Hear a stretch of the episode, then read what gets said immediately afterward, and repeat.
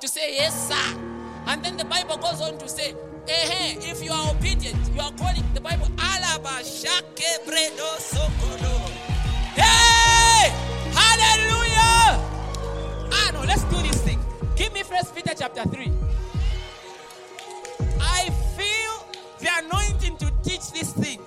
The light, if the light goes on, it's not enough. It's not enough for the light to go on. The Bible says the light shines. It shines. No, my light will not just go on.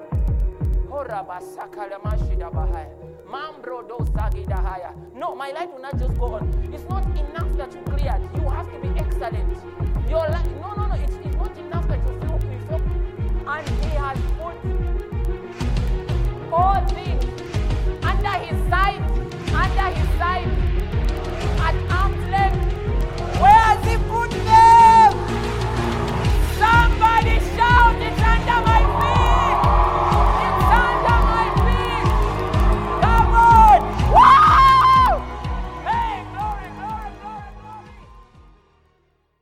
So if you're coming here for the first time, you've just come when we're doing the topic you need to hear.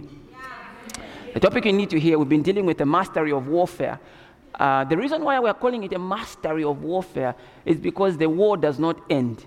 Whether you win this one, there'll be a next one. So you better just know it. Okay? It's better you just know it. Praise God. And we looked at um, Ephesians chapter number 6, which tells us we do not fight against flesh and blood, but against principalities, against powers, against rulers of darkness, against spiritual hosts of wickedness in the heavenly places. And we took time to do an exposition on principalities, right? And I spent time teaching you that principalities are fallen angels. Okay, they were, they were part of the angelic class called, it comes from the word arche, from where we get the word archangels. So these were angels who are major, they were big, they are huge, and they had great responsibilities. I believe some of them were responsible over planets and galaxies, and some of them were responsible over uh, uh, um, lands and territories. So when Satan deceived a third of them, that's why Satan is called the deceiver. Can you imagine? He deceived a third of very pure beings and caused them to think they can actually successfully do a coup d'etat against God. They revolted against God. But then Michael, the Bible says, Michael and his angels fought. Okay, so FYI, it was not God doing that fight. God was sitting on his throne. Then he told Michael, Can you deal with this guy? Because if God stood up to fight, I don't think the universe would be ready. So he just said, No, Michael, do your thing. That's why I tell you that there are angels we have not yet seen, because the Bible also speaks of an angel who tied Satan and threw him down and, and, and tied him for about a thousand years. An angel, not angels.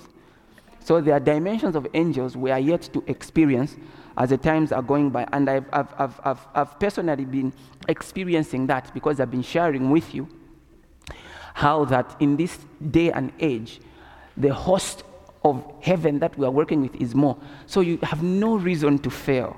You have no reason to struggle because you're not alone. All you have to do is acknowledge that. Today, I want us to go, uh, I want us to look at something else, but in the same line, because what I want to do, you know, the purpose of every uh, prophetic ministry is to awaken people, is to awaken people to the reality of the realm of the Spirit.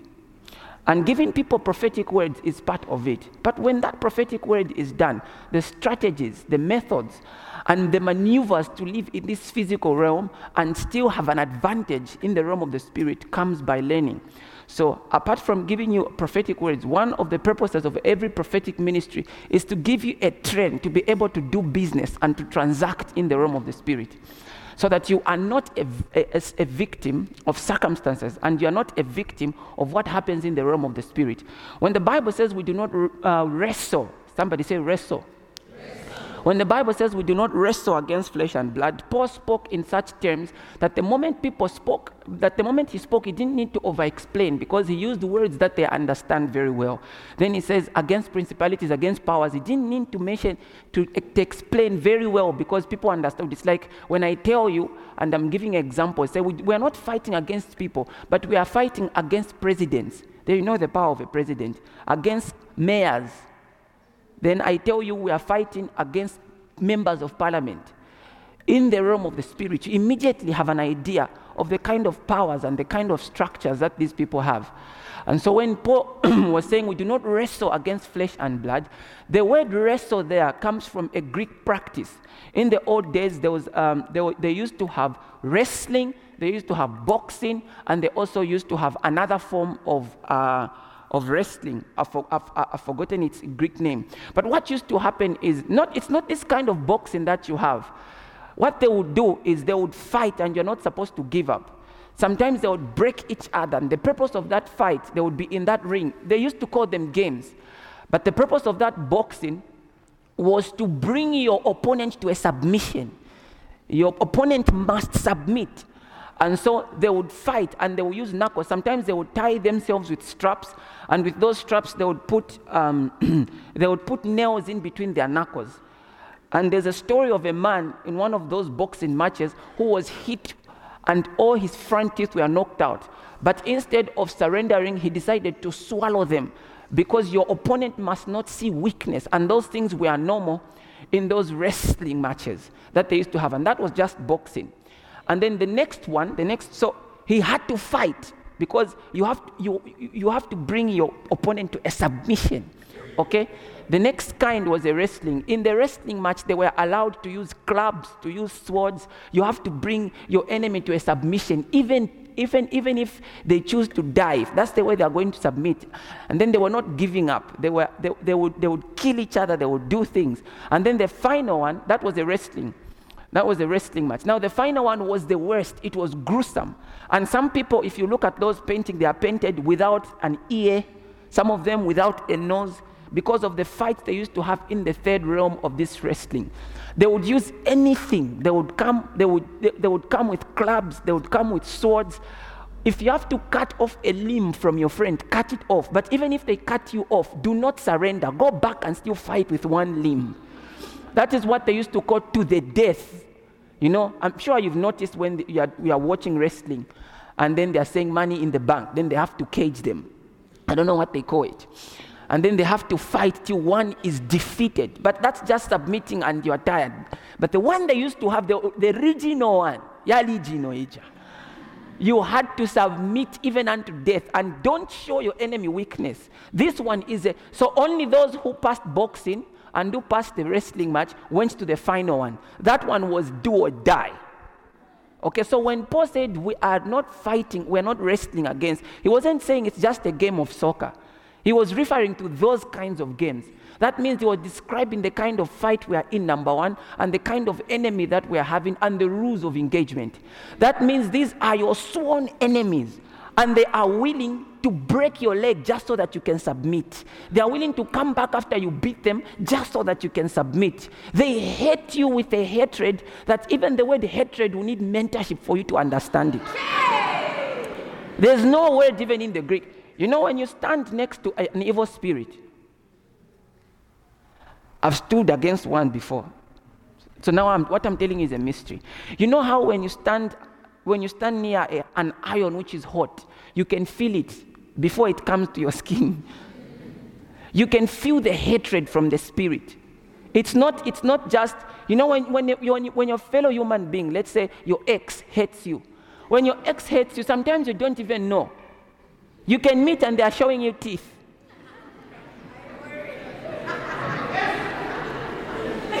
the biting is behind. But then this one, this one, when you stand against an evil spirit, you feel the hatred the way you feel the heat from an, a hot iron. You feel it, it's emanating. And don't think, some people ask questions. Some people ask questions, they say, What if Satan decided to repent? He will not repent, neither will evil spirit repent. Remember, what God said is, I'll put enmity between your seed, the seed of the woman, and the seed of the serpent. That is to mean that the, the enmity that we have with the enemy has been anointed by God. God Himself anointed that kind of enmity. So they hate you. So if you're saying, Oh, I'm tired, I've been broke for some time, I've been dealing, why can't these things just leave me alone? they hate you, number one, because you are a human being. That's why the Bible says the enemy is looking for whom to devour, like a roaring lion. It doesn't say the believer, it says whom.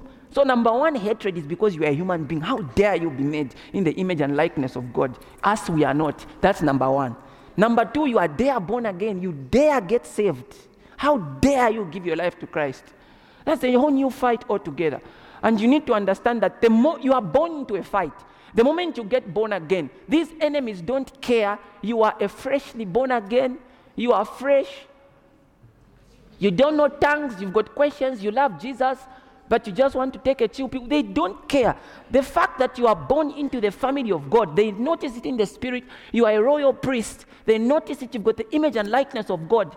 It doesn't matter. You are ignorant. You are in, on level 10 in the spirit, but your knowledge is on level negative 2. When the enemy comes at you, he will come with level 11 kind of attack. So that's why come, come people say, No, but why am I going through this? It's not like I'm even a preacher. It doesn't matter. As long as they see, can you imagine? Jesus was a baby. Jesus was a baby. Imagine the attacks he was having. they didn't care this is a baby. They went at him with everything in them, looked for him, caused the death of a lot of kids below two, below two. Can you imagine the thousands that were killed? Just because some Jesus was born somewhere. They were looking for that Jesus. They were looking for that Jesus. So Jesus was a baby. He was a baby. But they were attacking him as if he was an entire kingdom. So you are dealing with a kind of kingdom that is coming at you. Don't say you are just in first year. On, they are coming at you with everything in them, just so that you can submit. And sometimes, if they notice that you are too much, they will want to kill you. Okay, just die, you go to heaven. They don't care. So that you just, they hate your impact. They hate your impact. What they want is for you to make no impact at all. So they, they will force you into submission. They will force you out of the faith. They will force you out of your consistency. They will force you out of a, a, a proper thinking pattern. They will force you until you, be, you become like anyone else. Just stop with this, your prayer.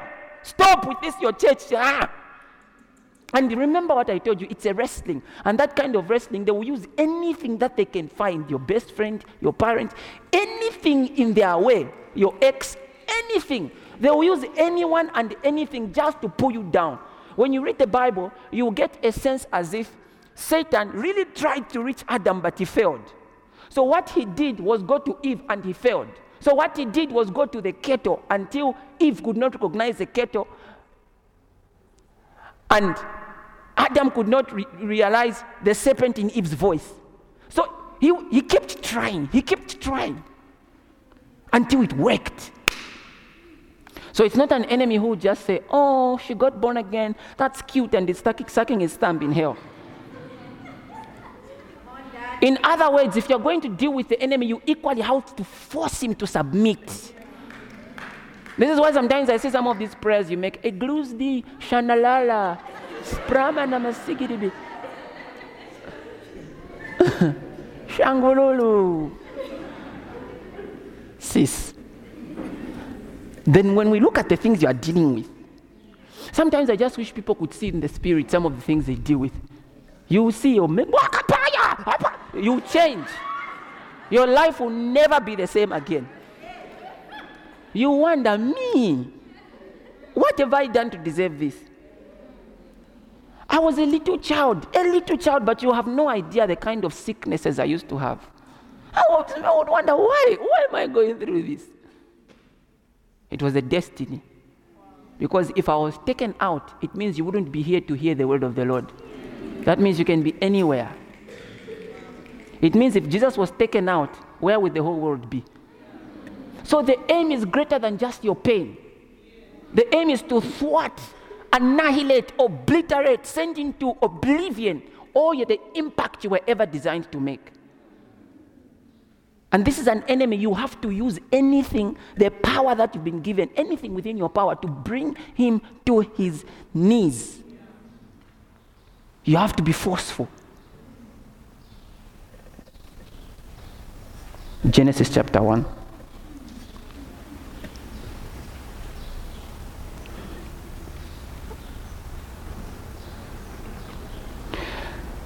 Verse 1, the Bible reads In the beginning, God created the heavens and the earth. The earth was without form and void, and darkness was on the face of the deep, or was on the face of the waters. I want you to follow me because I want to show you something, some theological suggestions. In the beginning, God created the heavens and the earth. The earth was without form and void. So, um, let me read this other part. Then it says, verse 3 Then God said, Somebody say, Then God said, then God said Let there be light. And there was light. And God saw that, that the light, that it was good. And God divided the light from the darkness. God called the light day, and the darkness he called night. So the evening and the morning were the first day. Then God said, Let there be a firmament. Everybody say firmament. firmament. So the word firmament means heaven. Okay? So you've learned a new word. When you go back home, you call your girlfriend and you tell her, You are like the firmament to me. And if she doesn't understand, it's over. How does she not know the firmaments? And the church said, Amen. Thus God made the firmament and divided the waters which were under the firmament from the waters which were above the firmament, and it was so. And God called the firmament heaven. So the evening and the morning were the second day. Hmm. This portion of scripture seems to pose a few interesting questions. Number one, the Bible says,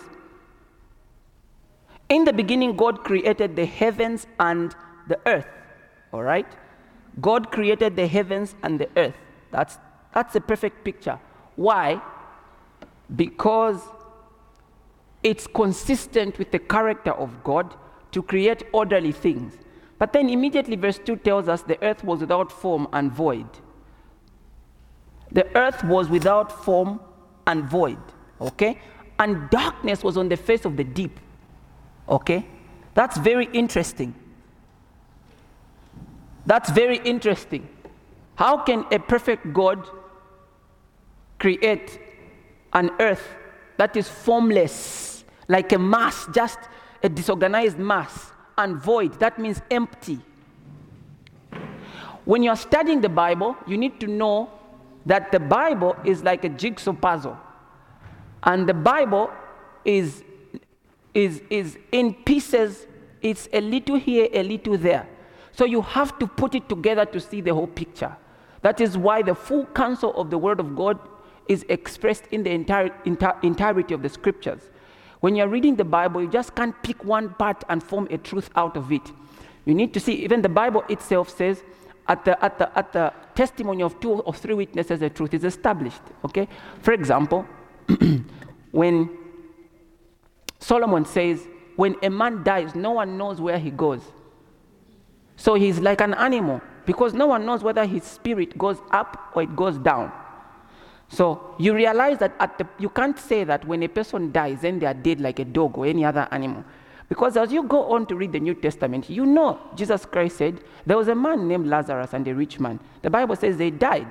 But then immediately the Bible t- begins to tell us that there was a life after. So you have to realize that Number one, revelation is progressive. Then number two, you have to use truth and truth and truth to come up with truth. That's why there are certain things that are written in the Bible, and because they're expressed once, we do not make a practice out of them. For example, Jesus Christ spitted on the ground and formed mud, and then he put it in someone's eyes, and they began to see. They were blind. It doesn't mean that we have to now start making a ministry where we are spitting on the floor for every blind person. The Bible says they shall drink a deadly po- a thing and it shall not do them any harm. We don't make it a doctrine now to say, no, we're going to start a drinking competition of poisonous drinks so that I can show you. In other words, we believe that if we drink anything deadly, it will not do us any harm, but we don't make a practice of it. But then the Bible shows us, for example, that we shall lay our hands on the sick and the sick shall be healed. The apostles did it. The people of old did it. That means we can also do it as a matter of practice. So when you are studying the Bible, you have to learn to put pieces together. Otherwise, you will lose yourself. So there's the work of the Spirit, and then there's also studying. There are things that the Spirit of God did in the moment. For example, one time the Spirit of God instructed Moses to kill a snake and to lift it, and everybody who looked at it after a snake bites them, they are going to be healed. Imagine your pastor that day comes with a snake, a symbol of a snake. That was Pastor Moses, and he lifts it, you know. So you have to know the things that were done once, and then there are things that the Spirit of God will ask you to do once in a while. But it doesn't mean you make a practice out of them. For example, I don't believe that you always have to give people water for them to be healed, at least not in this church. Now, if other people believe it, maybe that's, that's their confession. I believe that you should speak the word. I also believe that, you know, you should lay the hands on, on the sick. Okay?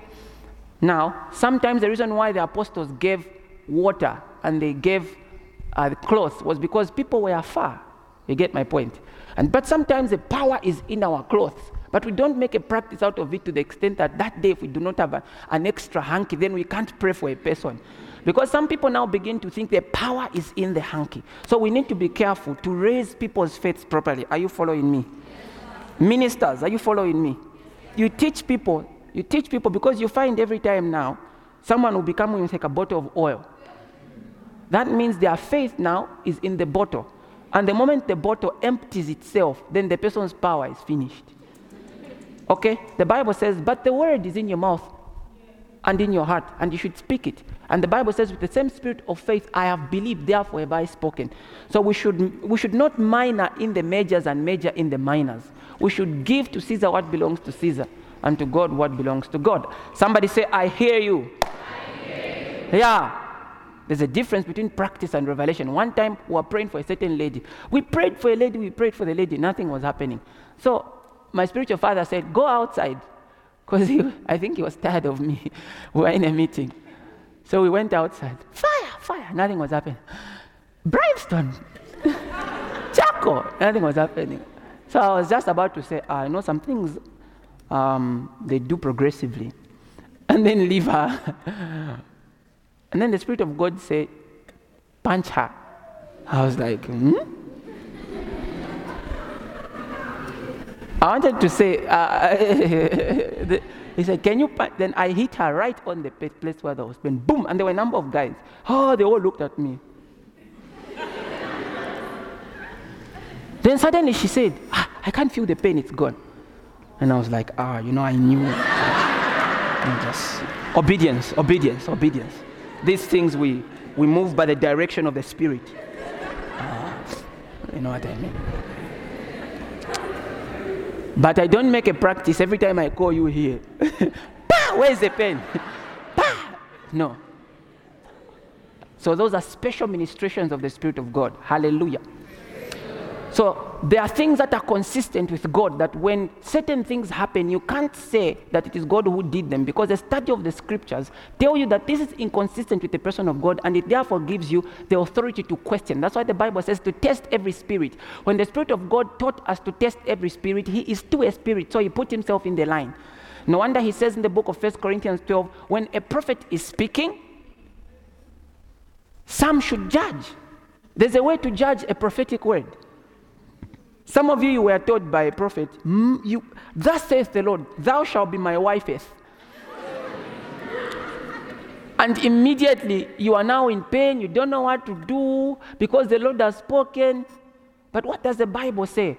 The moment that Abraham in the scriptures sent his servant to find a wife for his son Isaac, because Isaac did not have story. Why were they finding a wife for him? Anyways, those are my conclusions. And Abraham just knew it. In another ah, one day quarter.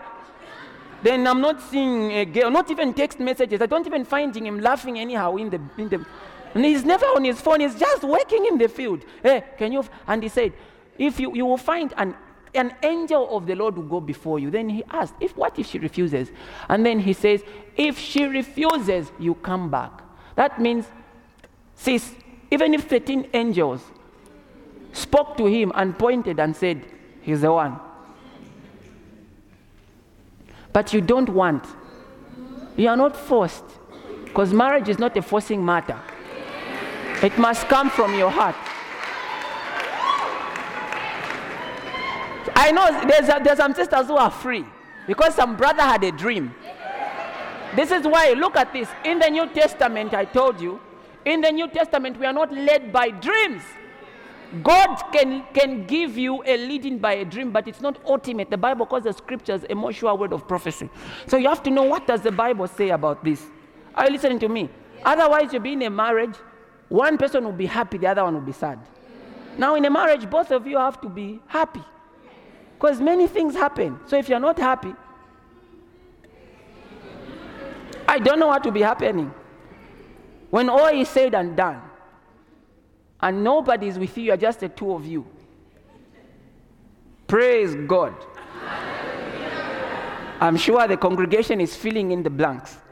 So you, you, you, you, you are free to know. But you guys also.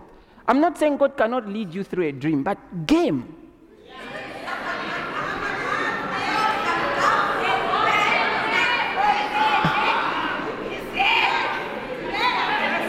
You need to know how to talk to someone. Even if God speaks to you, don't, don't just say, say no more, Lord. say no more. You're even going, the Lord spoke once, thrice I heard. then you just reach there, you've not even take. Ah, yeah. So I was, as I was in the belly of the glory,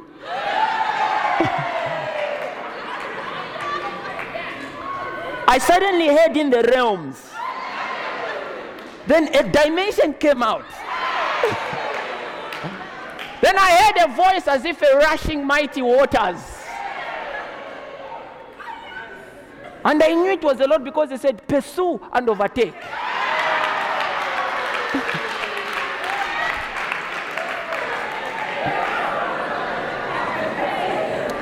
then, when I wondered what the Lord meant, I suddenly saw, I beheld as if in a mirror, you were coming out.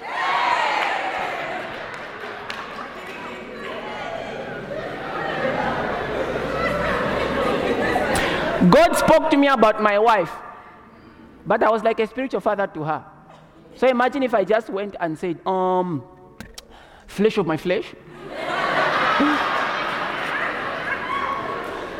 I asked God, can you speak to her? God said, you are a man.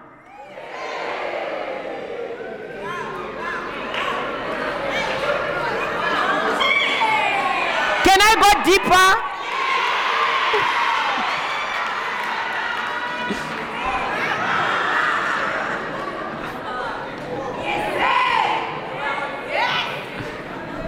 So no one should force anyone into a marriage. No one should force anyone into it, and no one should be in a hurry to be in one. You look at the consistency of the scriptures and what they teach. This is why you need to be educated in the things of the Spirit. And the church said, Amen. and so there are things that are consistent with the character, essence, and person of God that when we see otherwise, we begin to question, what is this? So when the Bible says, uh, God created the heavens and the earth, because of the, his personality, we immediately assume that this was a picture of perfection. Because God, number one, the Bible tells us in the book of First Corinthians, chapter number 14, verse 33, that God is not the author of confusion. That means God cannot create a mass that is empty and has no form, and there's just darkness, and there's water everywhere. God is incapable of doing that. When God creates anything, we know from the Bible that it is something that must be orderly. Shout, I hear you. The Bible also shows us in the book of Isaiah 45, verse 18, when it says, For thus says the Lord that that created the heavens, God Himself that formed the earth and made it, He established it. He created it not in vain. He formed it to be inhabited. So God in, he formed the earth so that it could be inhabited. How come it was not inhabited? How come there was nothing that was in the earth? in the beginning, God created the heavens and the earth. Verse 2. The earth was without form and void. Now, I'm going to um, submit to you something very interesting. And, and, and by the way, uh, the, the word without form and void comes from a Hebrew phrase, tohu and bohu. They are normally used in the Old Testament to use a place of chaos, formlessness, emptiness, and a wasteland. Okay? Tohu and bohu. That's tohu, when it says it was formless and void. Now, I'm going to submit to you something very interesting. When, when you read the Bible and it says in verse 2, the earth was without form and void, and darkness was on the face of the deep, the word was is the word haya. Now, the word haya has got a number of meanings when you study it uh, in the Hebrew. Somebody say, I'm ready.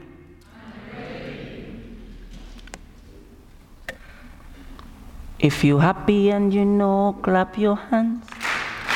If you happy and you know, clap your hands.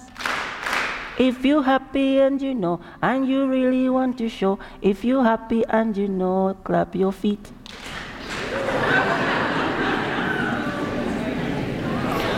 the word haya has got a number of meanings. Number one, when you study the Strong's Concordance, normally it is used for the word it came to pass. It came to pass. It also is used to mean something came into existence, but it also means something became. For example, when the Bible says in the book of um, in the book of Genesis, chapter 19, verse 26, it talks about Lot's wife. When she looked back, the Bible says, Haya, she became a pillar of salt. Now, when something becomes, it also means it was, then it became. So, initially, Lot was a normal hum- Lot's wife was a normal human being. And she was walking and she had eyes and she had features of a human being like anyone. But when she looked back, she became something else. That means before that, she was something else. Are you following me? Another place that we can look at is uh, Genesis chapter 2, verse 6 and 7, when the Bible says, And God breathed into man the breath of life, and the Bible says, And man became a living being. Man became, the word is haya. That means he was something before, but he became something now. So it means the spirit which God created, he put in the earth suit or the body that he formed, and then that man who was a spirit being became now a living being in the context of living on the face of the earth. Somebody say, I hear you. I hear you. And so it makes sense if we use became to in the context of Genesis chapter number 1, verse 2, where it says, The earth became. That means it was something before it was perfect, but it became. The question we ask is, why did the earth become void? and formless. The earth became void and formless. Between verse 1 and verse 2, there are millions of years, probably even billions of years that happened.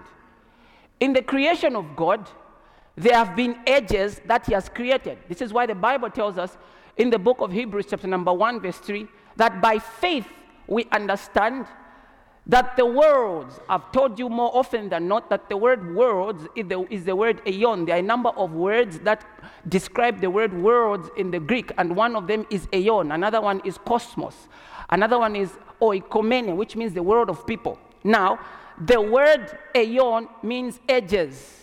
So if we say the age of enlightenment, when we say the regime of Sata, we are talking about aeons. We are not just talking about cosmos in terms of the world. We are talking about the world of a specific period of time and certain things happen there. So it's a very specific word. It says, by faith we understand that the worlds, the aeons, were formed by the word of God.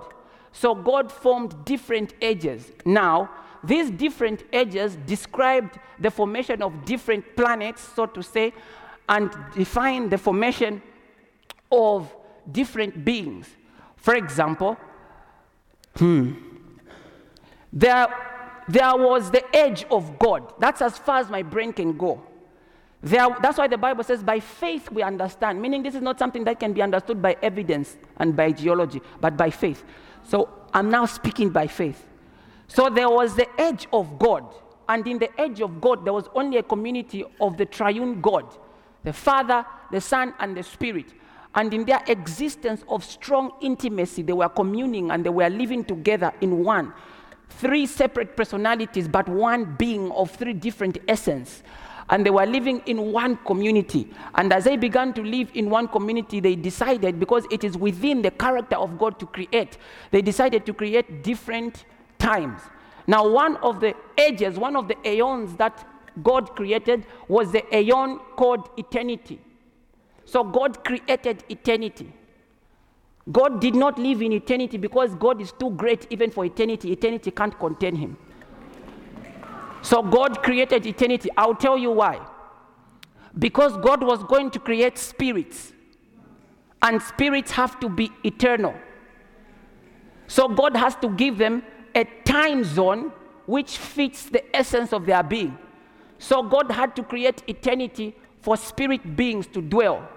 And then, after creating eternity for spirit beings to dwell, God created the realm of the spirit for spirit beings to dwell. So God is greater than even the realm of the spirit because He created it so that spirit beings can transact in that dimension of existence. So God created the realm of the spirit, God created spirit beings, and then God created immortality. Spirit beings do not die, they live forever. Now, God dwells with immortality, the Bible says, but God Himself is not immortal, He is ageless. Spirits are not edgeless, they are immortal. There's a difference. When something is edgeless, go- it means by all means and in every measure and dimension of existence, whether time or eternity, you cannot trace its beginning, neither can you trace its end. But spirit beings have got points of creation. For example, when you read the Bible in the book of Ezekiel, chapter number 28, beginning from verse 15, it tells us about the creation of Satan. It says, you were created with topaz, with onyx, with emeralds. He says you were perfect in all your ways from the day of your creation. Meaning, although Satan is immortal, although spirits are immortal, they've got a point, let me loosely say, in the in the time zone of eternity, there is a point you can trace their creation to. That means there was a point in the form of eternity where they were created. So Satan is immortal, but it's not like he has no beginning, neither has he an end, because that would make him God. So, in one of the ages or the aeons, in God's creative capabilities, he decided to create eternity, he created immortality, and he created spirit beings so that they could exist and express themselves in that dimension. And we know when we read the Bible that there are different spirits that God created. Some of them we don't know about, some of them we know about. For example, there are creatures, there's a, there's, a, there's an age or the aeon of angels that God created. And there's a wisdom that provided for the essence of the angelic. So some of them were made out of light. Some of the angels, that's why Satan was called the light bearer. He was made, when God was creating Satan, I told you, he took he took, he took jewelries, he took jewels, he took gems, and then he put them together. Then he took light. Then he, he fashioned it together. He woven it in the very fabric of Lucifer. Then he took musical instruments and he took sound. And then he formed this beautiful being. And part of the ingredients that formed Satan was beauty and wisdom. So he took all those ingredients and he put them together and gave light to this spirit called Lucifer. Now, Lucifer would announce, okay, I'll get to that. Some of the other beings that God created include there are creatures that we don't know about. They wield wisdom, the, the, the wisdom of God. Some of them are the for example, the Bible just tells us the eyes of the Lord move to and fro the earth. But do you know if that is an angel? Do you know if those are beings that God has created? The Bible tells us of beings that have got eyes everywhere, creatures that are before the throne of God. That was the age of God. And God also created beings like the 24 elders. And the essence of their existence is to worship God. They cut, that's what they do because they were created to announce the holiness of God. Now, God also created heaven so that God created heaven so that the beings in heaven could have an understanding of God. Because not even heaven can contain God. Every time, every time that the angels or the, the 24 elders see him, they say, Holy, holy, holy. Now, I told you before that when they say holy, holy, holy, they are not just repeating it. Every time they say holy, holy, holy, they are seeing a new dimension of God they've never seen before. That means God consistently remains a mystery, even to those in heaven. Now, remember also that God created heaven for, for spirits to dwell in, for his throne to be there also, so that people could know at least about him. Let me show you something interesting. Did you know that it's not every angel who's got access to the face of God? It's not every angel that always sees God. Do you know the God you serve? Give me First Timothy. Oh no. I'm going to read it for you. First Timothy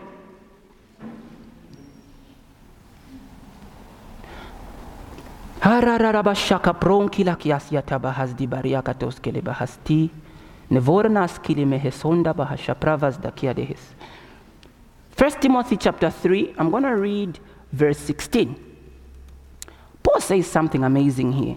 He says, And without controversy, great is the mystery of godliness. Then the Bible says, this is, this is the mystery. God was manifested in the flesh. That's a mystery. Justified in the spirit. Seen by angels. The day that God was born on the earth was the first time some angels gazed their face on him. That's when they gazed their eyes on him. That's why there was super joyous celebration because they were like, ha, God has become a man. They couldn't, and they saw it, and they saw that they saw the face of God for the first time. This is why Peter says, concerning the things that the prophet spoke about and the salvation, says, even the angels long to look into this. They long to understand this. There are certain things that God does, and some angels do not understand them. So it's a mystery. The Bible says, seen of angels. Okay? So we are talking about a God who created heaven. Let me give you an example of why the 24 elders are always worshiping God the way they do. Did you know that every time a person is born, their fingerprints are different one from the other? Do, do, you, do you realize that that's abnormal? That's strange. No two fingerprints are the same. And God has got a system that generates barcodes that always make a, a, person different with different giftings and personalities and mannerisms of expression. And God specifically did that for every person. So every time the 24 elders see that, they're like, ah. They've been with Him for millions and millions of years, but they still don't understand Him. Then Satan thought he could overthrow Him. Are you seeing that he's a clown? So God is a mystery, and we keep understanding Him more and more. Bit by bit, we keep understanding Him. And you know, the more I understand something new about God, the more I become more humble because I realize the extent of my ignorance. Imagine some things I'm telling you today, I never knew them. Now I suddenly know them. You have to be humble. So, that's the God that we're dealing with. Spirits are immortal, but God has got the technology, the machinery, and the software to kill spirits. Because Jesus Christ said, Do not fear God, do not fear men who can only destroy the body, but fear God who can destroy the body and follow the soul in hell and destroy it. So God can obliterate a spirit being and make it cease to exist. We can't because we can only cast out, we can only cooperate with with those spirits, but God knows how to destroy spirits. He's got the software, He's got the machinery, He's got the lab tools to make a spirit cease to exist. So there was the age of angels. And then there was a period of time in the creation of God when we read the Bible where God did certain things. I want you to look at this. Uh, uh, uh, some people went as far back as the time some things were happening, one of them is John, because you find that in the book of Revelations 12. But another one is Jeremiah. Remember what I was telling you that when you read the Bible, it's a little here, a little there. So you put the things together and you understand. So Jeremiah is one of them. When you read the book of Jeremiah, chapter 4, verse 23, the Bible reads, which is very interesting I beheld the earth, and indeed it was without form and void. And the heavens, they had no light. Mm. Sounds familiar? I beheld the mountains, and indeed they trembled, and all the hills moved both, moved both back and forth. I beheld, and indeed, and indeed there was no man, and all the birds of the heavens had fled. I beheld, and, and, and indeed the fruitful land was a wilderness, and all its cities were broken down at the presence of the Lord by his fierce anger. So, at the fierce anger, things began to self destruct because this is now explained by what was happening in Revelation 12 when Michael and his angels were fighting and they were coming down to the earth. Because remember, the Bible says, and Satan was cast down to the earth. So that kind of war that happened between the fears of anger, aka the angels of God, including Michael as their lead, and Satan, caused a, an annihilation of the earth. That was a fierce fight, a fierce punishment of the powers of Lucifer and everybody that followed him. And one of the things that God did, when you read Ezekiel 28, the Bible says, And I took a fire from out of you and burnt you. That means God destroyed a dimension of the essence and being of Lucifer that he stopped. So God, when he was creating Lucifer, he had create, he had put a fire in him which even he himself never knew.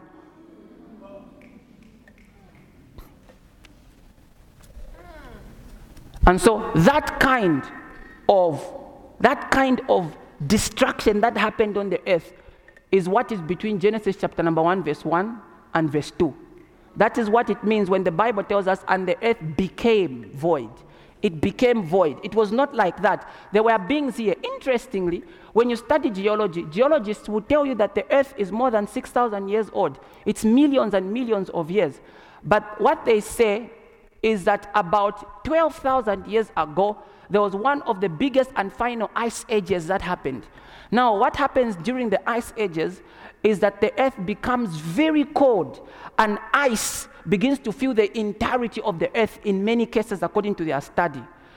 Does that ring a bell? That means the waters were covering the face of the earth and there was darkness. So that is during an ice age, and that is when some said a lot of dinosaurs died. A lot of things began to there was an extinction between that period and before. Are you seeing that?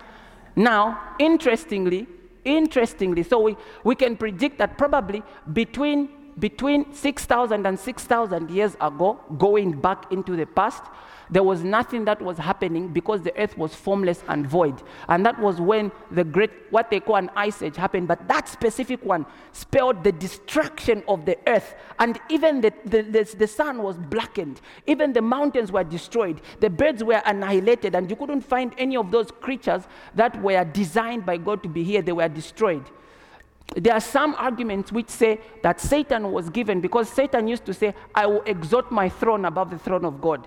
So Satan, I believe, was in a dimension of angelic uh, uh, beings called thrones. Now, thrones are called to rule, they rule over territories. And I believe Satan was given access to rule the earth. And he will take the praises of the earth and take them up to God. And he will rule like many other angels who rule other planets. He, he was in charge of the beautiful earth, but he decided, no, I can't just be sending, be sent on errands. I have to do something. I have to be like the Most High. So he said, I'll ascend my throne. Then there are other dimensions of, of angels called principalities. Others are called dominions. Then others are called powers. Are you following me? And so when the earth was destroyed, 6,000 years later, I believe, God decided, let me in so he moved from the, from the, from the aeon of, of, of, of, of, creatures that we don't know about to the aeons of different galaxies, to the, the aeon of angels, of creating heaven, the realm of the spirit. And then he decided, now I'm going to create my super creature. God said to himself, Let us create man. He now began to, he now got into the aeon of man, into the world of men. He said, Let us create man in our own image and after our own likeness. And the angels were watching. Now, at the time, the earth was already void and it was formless. And then the dim, the, the, the spirits, the spirits that that were angelic had already been thrown down on earth. Are you following? Is this boring?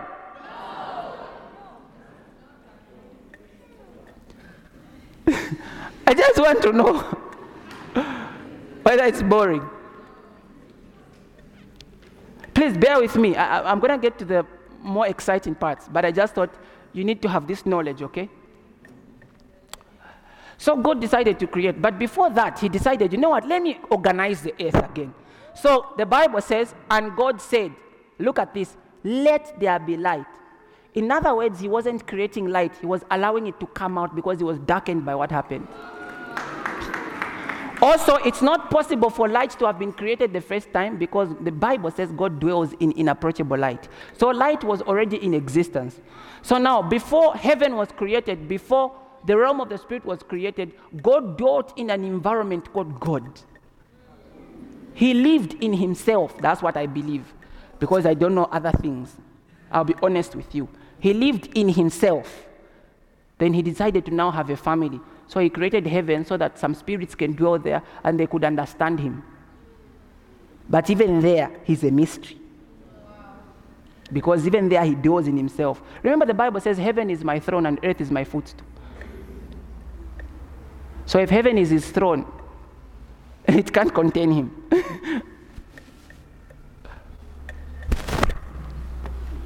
so the Bible says light was. Now remember, God also said, Let the heavens be. And he created the firmaments. Remember the firmaments? Now, there was already a heaven he was dwelling in, but the one that we have here was destroyed. So God began to recreate it. And God recreated the things that he had created before. So he began to form the earth, he began to form everything. And after, it's like, you know, every time, those who've had babies before, you begin putting your house in order before you bring your. I don't know. And before Shepherd was born, I decided, no, we need to have this. We need, as if would be seeing us. Because I was thinking, ah, wait. So I decided, no, we need to have a this, we need to have a that, we need to clean our environment, because I was preparing for a baby. I think it's parental instincts. So even when God was about to create the earth, to recreate it, what he did was he was preparing for the coming of Adam, so that Adam would say, you know what? And because God loved so much Adam, what he did was God brought the presence of Eden. Remember when you read Ezekiel 28, what the Bible says is, um, what the Bible teaches is you, talking about Satan, it says he used to walk on the coals of fire and you were in garden, the, in Eden, the garden of God. So Eden was in heaven. So what God did was he downloaded, he brought the environment of Eden down on the earth so that mankind can exist on earth as if he was existing in heaven. Now, when God, but it's on earth. Now, this is why Adam was created to live in the environment of God. This is why also the Bible tells us that he, you know, the Bible teaches us and it implies that he would go into the presence of God before other angels to give a report on how the earth is running. We know this because when he fell, Satan took that power and took that authority according to the book of Job and he would appear before the sons of God. Where are you coming from to, from earth moving to and fro? So Satan lost that. I mean, Job, um, Adam lost that, and Satan took it, and now he could appear before the presence of God to blame everyone, to condemn everyone. But then Jesus Christ says in Luke 10, I saw Satan fall like lightning. Because Jesus repossessed what Adam lost. And Satan, he is an accuser, but in your own mind, he can't stand before the presence of God. He lost it. He's still an accuser, but he accuses you before your conscience. He can't stand in the presence of God to do what? He still he doesn't have that power anymore. Are you following me? Yes. Jesus saw it. He said, I fall, I saw Satan fall like lightning. Do you know how fast lightning falls? And Satan was like, You're joking. Jesus was prophetically speaking that I'm about to die. You don't know what I'll do to you. That's why the Bible says, concerning some of these mysteries, had they known, they would have not crucified the Lord of glory. But everything Jesus used to say to them, and even to the princes of darkness and their agents, it was in esoteric language. It was jargon. They didn't understand it. And Jesus Christ deliberately said in the book of Matthew 13 that so that having ears they do not hear, and having a heart they do not perceive, and having ears they do not see. It was deliberate. So Jesus has, had to speak in puzzle language so that what is a mystery remains a mystery but in plain sight. You can see it but you can't perceive it. You can smell it but can't taste it. And so now, what happens when Satan fell on the earth? Remember, the angel said, Joy to the heavens, but woe to the earth and the inhabitants thereof. Because Satan and his angels have been cast out, and they know that their time is short. So, what happened was when Satan came, there were different forms of angels. There were some angels called principalities, there were some angels called powers, there were some angels that were called rulers. So, what he did was that he, he began to distribute them depending on their strength and their capacities because he was the one who was their king. So, some went to rule in the oceans. Some went to rule in the realm of the spirit. Some were ruling around. That's why it was chaotic also, because darkened, bitter spirits, huge, powerful beings had been thrown down on the earth and they were in full wrath. So everything they found, they destroyed more. But God created a dimension, a part of the earth. He created it and He downloaded heaven there, and they couldn't go there. They would just visit it like this, look at it, but they wouldn't do anything until Satan devised a plan one day. And as you go on reading the Bible, you realize that, you realize that, I'm done. You realize that um, in Genesis 6, I need to show you something. In Genesis 6, there were some angels who began to, to, to, to lust on daughters of men or beautiful ladies so that we don't complicate anything. And they wanted to sleep with them. When they began to sleep with them, they began to produce, the Bible calls them giants, right? The Bible calls them giants. Now, these giants were strange breeds because they were half angelic, half human. So you, and, and these are called the Nephilim. And people like Goliath were born from that lineage. They were huge. Some of them would have six toes. But these, these were wicked at heart. They were wicked. And there was a lot of wickedness on the earth because they would kill to eat, they would rape. It was just part of their nature. They were strong. They were called men of renown, the men of old. And I believe this is where Greek mythology gets some of its superheroes. Because they were beings you call them Zeus, but these were, some of them were fallen angels. And they came into women and they produced strange creatures. Remember your superheroes, the, the Pythias, uh, uh, uh, uh, Artemis, Apollo, all those. They are gods, some of them of the sea. Dionysius, god of wine and madness. So, all those things. So, they were they, all these, but I believe that's where they took their myths from. So, they began to give birth to strange creatures of power. And when these God decided, remember, because when, when Satan ensured that they were multiplying everyone sleeping with men, one of, the, one of the aims was to make sure that the seed that was promised to be born of the woman is contaminated, so that the earth would be unredempted. So they would just sleep everywhere and contaminate women. If you read about Zeus, he was a very promiscuous man. If he was a man, he was a god, whatever. If those who do Greek mythology, because he was the father of this, he was the mother of this. He was the this of that, he was this of that. I think he's the father of Aphrodite, where you get the word Aphrodite. That's the, the goddess of sexual perversion and sex. This is, these are some of the gods that people like the Corinthian church were worshiping. In the Corinthian place, the reason why they struggled with, with sexual immorality was because they even specifically had temples for the goddess Aphrodite. And they would have prostitutes around the temple serving the priests. And it was normal to them. So when some of those people got born again and they got saved, they were still struggling with those spirits. This is why a man took his, ma- his father's wife in the church. And these spirits are so insistent because remember they are powerful. They are half, they are, they are half spiritual, very, very, very angelic, but half human, and they were huge. When these were destroyed, so God decided to destroy the earth through Noah. When these were destroyed, I believe they became evil spirits on the earth. Now, these are the demons. Many of them, these are the demons. These are the demons. Okay? They are, they are immortal. They don't die, but they are the demons. So now we have a, a, a, a structure of demonic work, and it's already there. Number one, principalities. Number two, powers.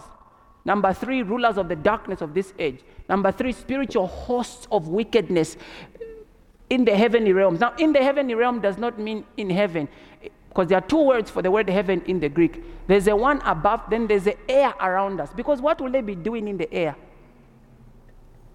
So they are around. And remember, these are powerful beings. Have you ever watched a movie for a Greek god? Have you ever watched He-Man? Have you ever watched, you know, Achilles? Have you watched how powerful they are? Now imagine that's the spirit that is against you. It has the, the, mainly, so those are the demons, okay? Now, there, I'll, I'll take you in detail next week. There is a class of evil spirits, okay, which train demons and dispatch them. So they train them. They are called cosmokratos. It's the, let me specifically get the word before I, I tell you the wrong one. That's, I'm ending with this, I'm ending with this. And this came as a result of study, okay? So I'm not guessing things.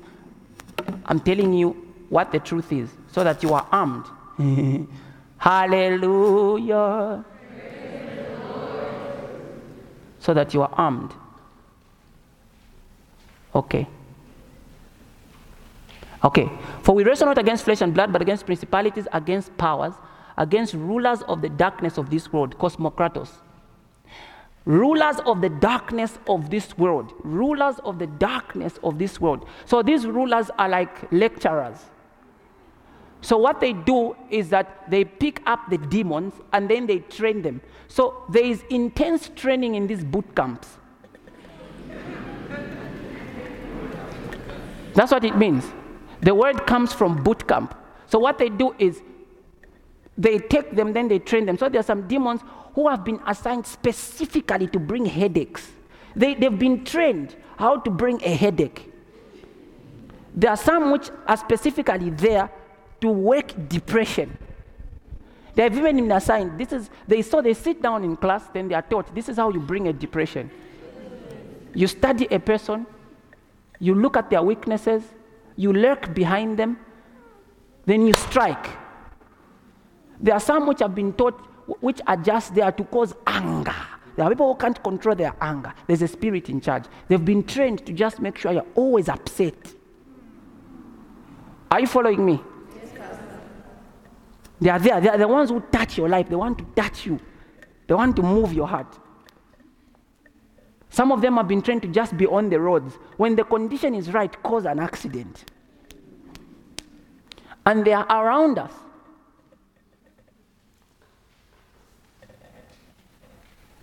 When God created different aeons, He dwelt in none of them. But when God was creating mankind, God does not live in the 24 elders, doesn't live in the living creatures. He doesn't live in the other galaxies. But when God, something strange happened. When God was forming man, what he decided, because man, the essence and the wisdom that created man was for intimacy. What God did was he took part of himself and put it in the earth suit. This is why you can't be defeated. Are you listening to me? The Bible says you are of God, little children, and you have overcome them. The Bible does not say you are trying to overcome them. The Bible doesn't say you are working on overcoming them. The Bible says you are of God, little children. hey, you may be 21 years old, but the, the being that lives in you is not just immortal, it's not just eternal, he is ageless. You can't trace his beginning, you can't trace his end. In the realm or the aeon of time, you can't trace the beginning of God, neither can you trace his end. Even in the realm of eternity and immortality, even the realm of the spirit cannot contain him. He's the one who decided for this project I'm doing, I'll be living in him. Hey! Someone say, I cannot be defeated. Child of God, when we grow to this knowledge, nothing can crush us.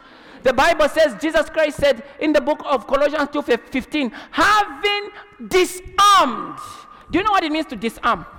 It means you've beaten a person. If you defeat a person, they can run away with their weaponry. But if you disarm them, it means you've beaten them, you've embarrassed them, then they are surrendering their armory. The Bible says, having disarmed principalities and powers, he made a public spectacle of them, triumphing over them by the cross. Shout hallelujah! The Bible says, other versions say he marched them naked on the streets. Have you, did you ever attend a high school well, maybe there used to be bullying. I don't know in the in your day, but he said we lived in a day when there was a lot of corporal punishment.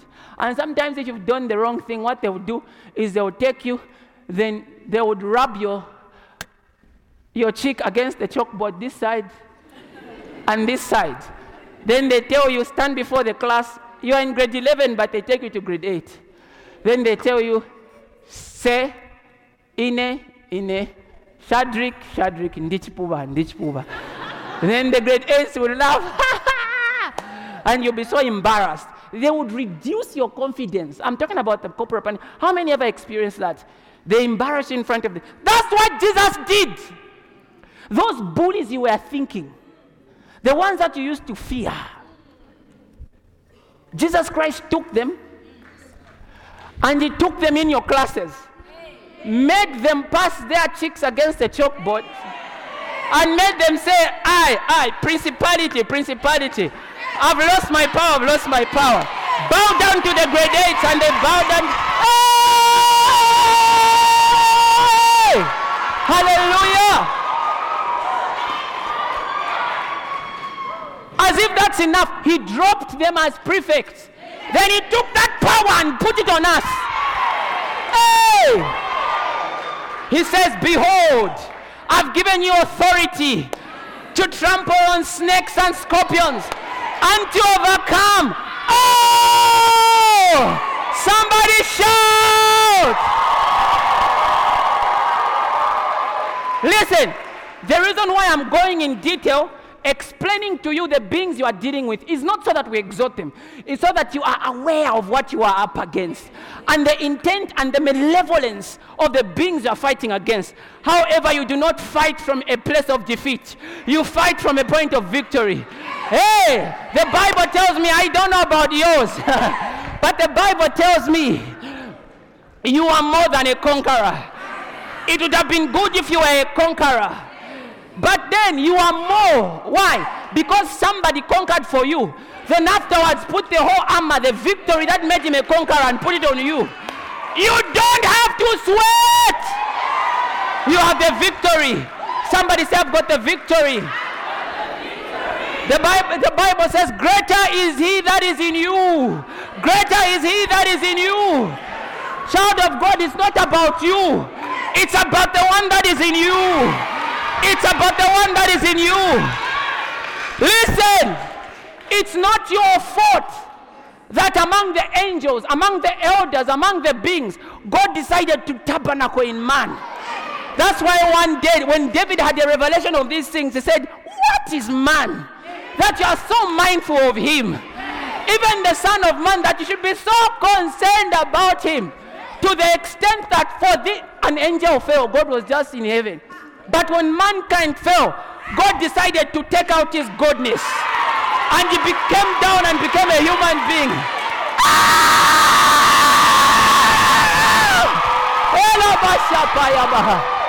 Hey! He didn't care. They looked down on him. They spat on him. But he still said he loved you. I don't know what you have done. I don't know what you've been through. But even if you are the only sinner, Christ would still die for you. And afterwards, put authority on you. I want you to say, Greater is he that is in me than he that is in the world. Say, I'm a success. I rule over my life. I rule over the affairs of my life. I can't fail. I can't fail. I succeed at all things. I make my enemies be subdued before me. I am more than a conqueror. Say, I am producing fruit in everything I do. Say, I rule over spirits against my family. I rule against spirits in my business. I reign in life. Say, I reign in life. Somebody begin speaking in other tongues. Yeba sabaha. Yebonde bahasa. Librende leke basota. Araka sanda labasha. Rebebebe sotorobo.